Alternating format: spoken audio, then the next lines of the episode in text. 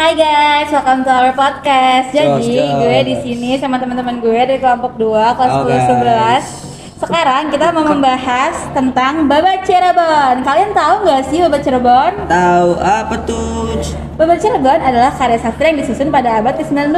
Tradisi Babat Cirebon ini yang Oh. merupakan tradisi yang 12 ya? dilakukan dalam ratusan tahun dan dilakukan setiap memperingati satu Muharram. Dalam tradisi ini dibacakan Babat Cirebon atau sejarah panjang Cirebon tentang Syekh Syarif Hidayatullah atau dikenal dengan Sunan Gunung Jati dengan menggunakan bahasa Cirebon. Oh gitu, gue tahu deh kenapa hal itu harus dilakuin. Apa tuh Yung? Hal ini dilakukan agar generasi menerus dapat terus mengingat bagaimana sejarah penyebaran agama Islam di tanah Jawa oleh Sunan Gunung Jati dan sejarah kota Cirebon. Oh gitu. Nah, tadi udah sedikit mengenal tentang Syekh Syarif Hidayatullah ya. Yes. Kalian penasaran nggak sih apa yang beliau lakukan sampai ceritanya sangat panjang? Apa tuh? Apa tuh? Apa tuh? Ya, jadi di sini Sunan Gunung Jati memiliki nama asli yaitu Syarif Hidayatullah yang lahir pada 1448.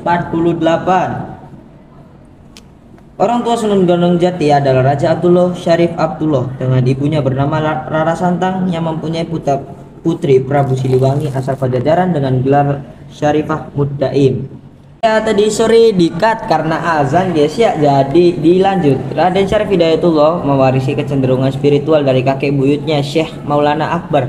Sehingga ketika telah selesai belajar agama di pesantren Syekh Datu Kafi ia meneruskan ke Timur Tengah. Ta- tapi tempat mana saja yang dia kunjungi masih belum jelas nih sob.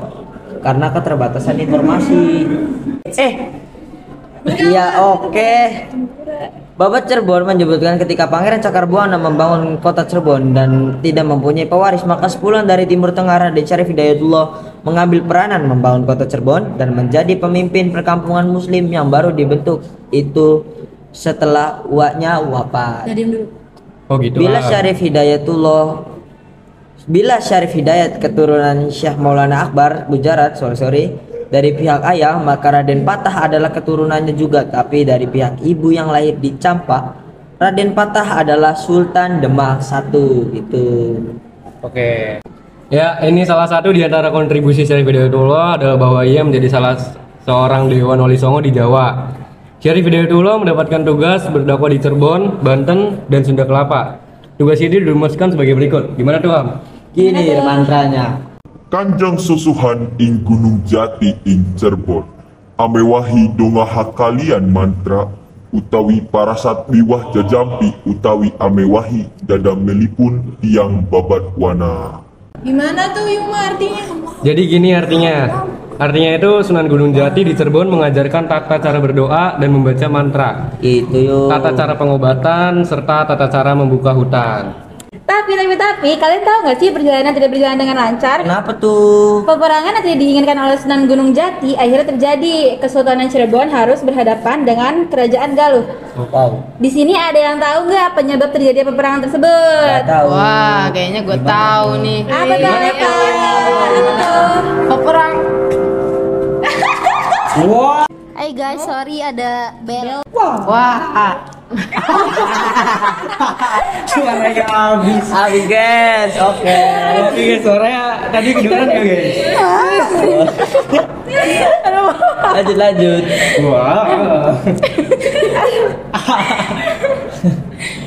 udah ada Ya ulang dari ada yang tahu nggak? nggak usah nggak usah. Lanjut aja udah. Wah, kayaknya gue tahu nih. Gimana? Tuh? Gimana gimana gimana? Peperangan terjadi karena Raja Galuh Pangeran Cakraningrat murka setelah mendengar laporan bahwa Kesultanan Cirebon tidak mau mengirimkan upeti kepada Kerajaan Galuh. Kesultanan Galuh mengirim pesan agar memberikan upetinya. Namun sayangnya Sunan Gunung Jati menolak dengan cara membalas pesan dengan maksud mengajak Waduh. hidup berdampingan sesama kerajaan. Raja Galuh murka dan menyiapkan pasukan di sisi lain dengan berat hati Sunan Gunung Jati juga menyiapkan pasukan. Tetapi sebelum peperangan dimulai, Sunan Sunan Gunung Jati memberikan pesan agar sebisa mungkin menghindari banyaknya korban jiwa dan membebaskan pasukan yang sudah tidak berdaya. keren banget ya sih Keren banget, keren banget. Eh, mantap. Aduh. lanjut Ya. Mana sih? Oh, iya. ya. Oke, Wah. kita mau Yung. Wah, Aduh, kenapa aduh. yuk? Wah, kenapa tuh? Wah, gini nih. Jadi, Wah. wah, pasti peperangannya hebat banget deh. Aduh. Bat, gila. Hebat Bat, banget bat, kayaknya. bat. Kenapa tuh? Soalnya ada dua orang yang hebat bersatu gitu. Iya, Iya. benar. Tapi bagaimanapun peperangan akan ada yang kalah dan yang menang ya. Pasti. Betul. Coba tebak siapa yang menang. Ayo, siapa yang tahu? Siapa yang tahu? tahu. Ayo? Saya. Gimana tuh? Gimana tuh? Gimana, Leva? Gimana tuh, Leva? Tentu ada dong Yum. Sayangnya Pangeran Cakra, Cakra Ningrat diceritakan pergi mati. Aduh, Setelah berhasil dikalahkan oleh anak angkat Sunan Gunung Jati yaitu Raden Arya Kemuning. Weh. Nah, begitu ceritanya. Apa yang paling kalian ingat dari cerita di atas? Kita sih inget yang Cakrabuana duel sama Gunung Jati sih. Itu yang iya sih, jujur, korban itu gila keren ya. Ya, itu itu keren Tapi duitnya kan, eh, duelnya kan sama Arya Kemuning. Iya. Wow. Ya, iya salah kita berarti ya bisa. Ya maaf, nggak seksama juga sih. Pokok- Pokoknya itu tujuannya baik guys, karena memang saling emosi jadinya ya gitulah ya. Ya, Ya. Udah.